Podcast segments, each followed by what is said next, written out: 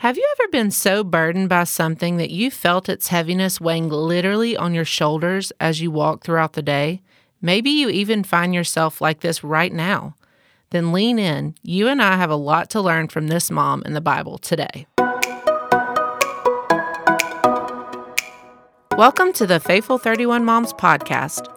Wherever you find yourself today, multitasking or just trying to catch a quiet moment alone, I'm so glad you're here as we learn together how to live out our faith and point our kids to Jesus. I'm your host, Mallory Allen. Thanks so much for joining us today. I say us because I have with me my friend Emily Cook. This is our third devotional on a mom from the Bible but the very first time I've had a co host in this series. So, welcome, Emily. Thanks for inviting me. Emily is a wife and a mom of three. She's an elementary art teacher and she is a writer. She's written a devotional called Longing for His Appearing Words for Watching and Waiting, which I will let her share more about later and how you can find that resource from her. But for now, let's jump in learning more about our mom of the Bible today. We're going to be talking about Hannah. And I have to say, when I first talked to you, Emily, about coming on the podcast, you were in the middle of studying Hannah, isn't that right? Yes, I have been so inspired uh, as a mom by her story. I love how she gave her cares to the Lord and trusted Him to work it all out. And as she did, she dedicated the answer to her prayer back to Him. Her story is such a faith builder. There are so many things, really. Some are more obvious, like Hannah's great desire for wanting to be a mom, but she had some trouble along the way. She also had a lot of family drama because her husband, Elkanah, had another wife. Let's just call her Penny for short. That was Emily's idea. That's easier to say. She was having kids left and right, and she was not being very nice to Hannah about it. That is putting it lightly. There are a lot of immediate things that we pick up on in the story of Hannah, but today let's dive below the surface in the life of Hannah. What was it about her specifically that really stands out that you and I can point to and say, I want to be more like her? I think um, Hannah was just truly a woman of prayer, which set her apart, um, especially in that day that she lived where their nation was just crumbling and far from God. Um, she gave her burdens about wanting a child to the Lord, and um, she didn't just run to her husband or her best friend or even the priest. She gave her burdens to God. And um, a true devotion to the Lord in this time was very rare, kind of like it is today. Many people were going to the temple out of routine. Some of them were treating kind of like some treat church today, going as a tradition or for social reasons. People weren't serious about faith. True devotion to the Lord was so uncommon in Hannah's day, and really it, it still is in our day today as well. It was so rare, in fact, that in 1 Samuel, Eli, the priest, assumes that Hannah had had too much fun visiting and feasting with her friends, and now she was drunk when she was actually praying. But Hannah was quick to defend herself to Eli the priest. In 1 Samuel 1:15 she says, "I am a woman who is deeply troubled. I have not been drinking wine or beer. I was pouring out my soul to the Lord. Do not take your servant for a wicked woman.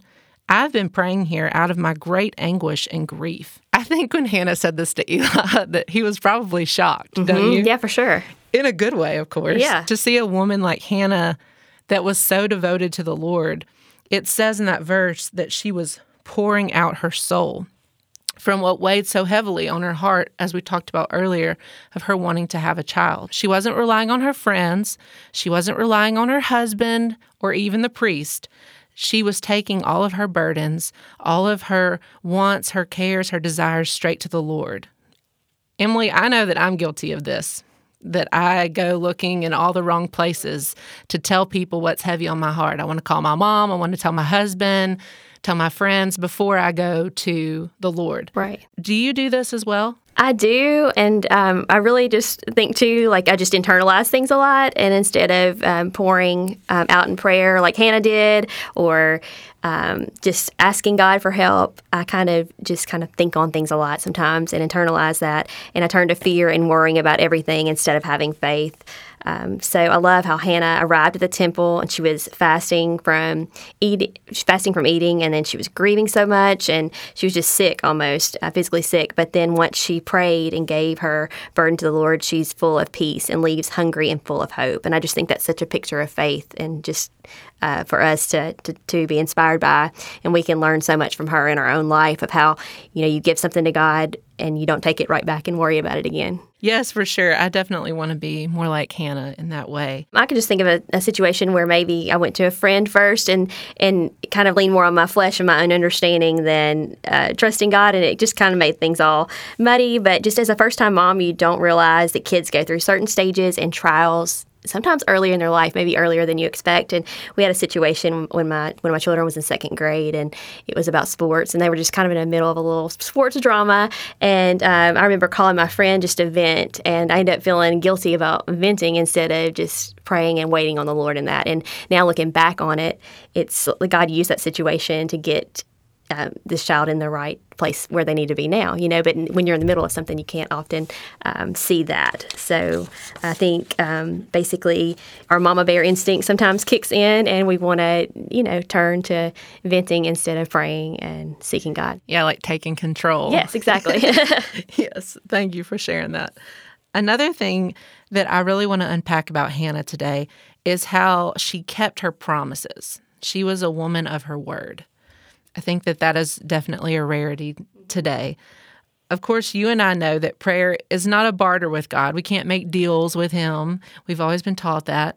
But in Hannah's distress, we see in her prayer to the Lord that she asked God not to forget her, but to give her a son, to give her what would be Samuel one day, and that she would give him back to the Lord to serve with the priest Eli.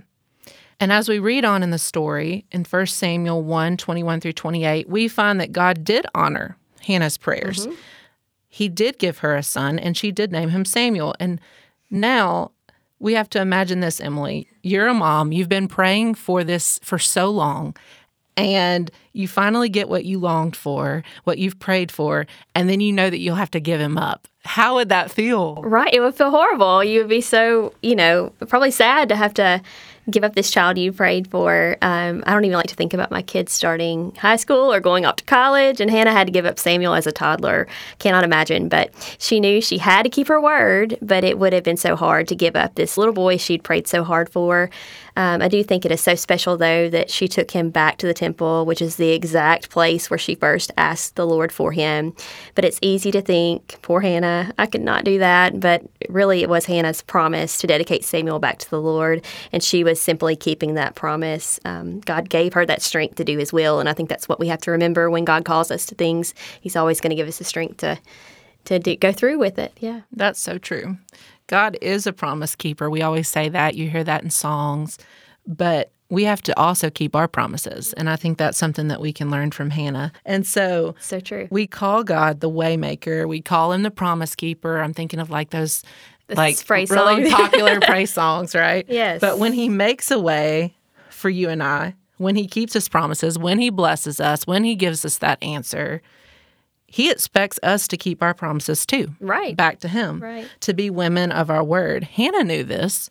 She entered into motherhood prepared to do what all of us must eventually do. That's right. So, Emily, you have kids now in elementary and middle school. So, you have a couple that are ahead of mine, a little stage ahead of mine. And I know that every stage of parenting that I've experienced thus far is different. Yes. I feel like the more that we do have to let them go with each stage, we have to pray more and more. And I know that this has been on your heart.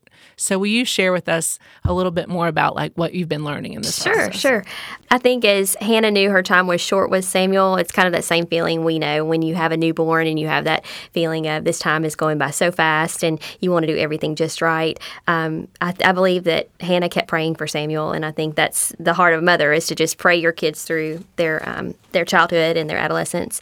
I've realized this with my own kids that it's never too early to teach and train your children to know God and to be devoted to Him. And it's never too early to pray big prayers over their lives and trust that God is working in their lives even when you're not present there with them.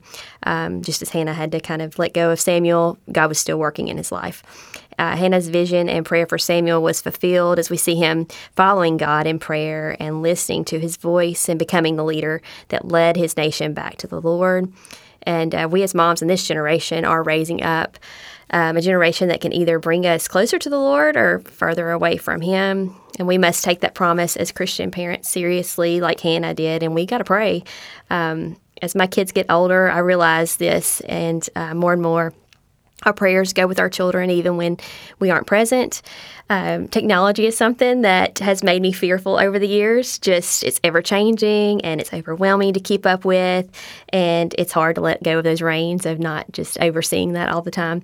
Um, yet, what I've noticed is when we've given our kids devices within limits and they've shown us character in the way they reject certain things in our culture, um, it may be a commercial or something that comes up in a show. One of my kids just saw something recently and um, cut the TV off and said, "Uh, uh not happening." You know, so they're they're taking in everything you're teaching them, and God's working in their hearts too. So they have that inward conscience too, yeah. um, as we give them some freedom within the boundaries and don't shelter them completely. We allow what we taught them, and especially the Holy Spirit, to work in their lives and to guide them instead of allowing our fears to hinder them or hold them back. So this gives them more confidence to make right choices in the future. And when they do make a mistake, they're still looking to us as parents to show them how to handle things better next time. So it's a little easier to let go when you see them kind of making good choices. Um, he has also called me as a mom not to fear the world my children are growing up in, but to know that his will supersedes it all. Something that I've really, really learned um, over time as just reading through the, the, Word is that our prayers are eternal and they go beyond us. Um, even when we're gone, our prayers will go with our children. The seeds we plant for the Lord in our kids' lives will bear fruit in time, and we'll make mistakes as moms, and our kids obviously won't be perfect, but in all those times, there are opportunities to point them back to God and His Word. You know, as long as we're on our knees praying through all those things, this is how we can keep our promise to the Lord by continuing to point them back to Jesus. And that's how we keep our word. So, after all this, what is our takeaway for today about Hannah? Hannah was, once again, like I said in the beginning, she was a prayer warrior and she was a promise keeper. So, how can you and I do a better job with these two things? I'll share about the prayer and then I'm going to let Emily share about the promises. So, praying over our children, my first thought is bringing our children to the Lord needs to be our first thought. My second thought is every day we know that it's not going to be perfect. Something's going to oh, go wrong. Sure. Trials will happen, it says in the Bible. I know that when things are hard, when things are hard in my own life, I tend to go to God more because that will drive you to prayer. But something that I really want to focus on is even when things are not like going badly. Right. It's just it's a normal day. That's right. We still need to be praying in the good times and the hard times. Mm-hmm. All right. And then you're going to share about the promises. Okay. Um, yes, and I think the second thing is keeping our promises, uh, being a woman of our word, and doing what we say we will do. Uh, if we're asking God for something, we need to keep up our end of the deal when He makes the way. I think about when we dedicate our babies to the Lord at church. You know, a lot of times you're thinking, or at least I was at the time, you know, surviving those newborn years, surviving those baby years, surviving those toddler years and pre K, but then, you know, life keeps going and you're still, you've dedicated them as a baby, but you're dedicating them for their life. And it's our yes. job to keep that promise. It's not just a photo op. Um, and we, we're in a cute dress and smocked outfits, you know. Yes. We have to keep that promise. And sometimes it gets hard when they get maybe a little bit back talky and, you know, they want to test us and, and try us. But, you know, we still have to stay faithful to keep pointing them back to God. Um, so that's one thing. And then being thankful when He answers our, our, prayers and knowing no day is too busy or too crazy to stop and thank God for all the blessings we have. No matter how hard the day is, there's always something to be thankful for. We are teaching them as they grow to love the Lord and to live for Him. That's our ultimate goal. That's right. That's our that's our mission if we so choose to accept it. yes. And I just want to thank you, Emily, for joining me today. Yes, thank you so much for having me on. This was really fun. And I told y'all in the beginning that Emily has a resource that she's written, and I want her to get to tell y'all about that today. Yes, I have written a devotional workbook and prayer guide, and it's called Longing for His Appearing Words for Watching and Waiting. Um, just through the times we're living in that are kind of strange, um, I've just searched the Word and um, found some things that encourage me during these times. And it's the prayer guide part just lines up with the Hannah story, just taking specific prayers to God in different categories in our lives. So it breaks it down to where um, you can pray for different areas of your life and write those things down, like you said, to document um, how God is answering those things. Um, so you can find that at my website, emilypeytoncook.com. That is emilypeytoncook.com or Amazon. And please be sure to follow me on Instagram for more to come, and that's also at Emily Peyton Cook. And I'll be sure to include all of that information about your website and the name of your devotional and your Instagram handle and all those things. I hope that you have been challenged by our study on Hannah today. And for more Moms of the Bible podcast and other resources and topics, please follow us on Instagram at Faithful31Moms if you don't already.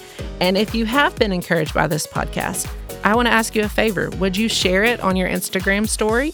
Be sure and tag me at Faithful31Moms, and then I'll share your story too.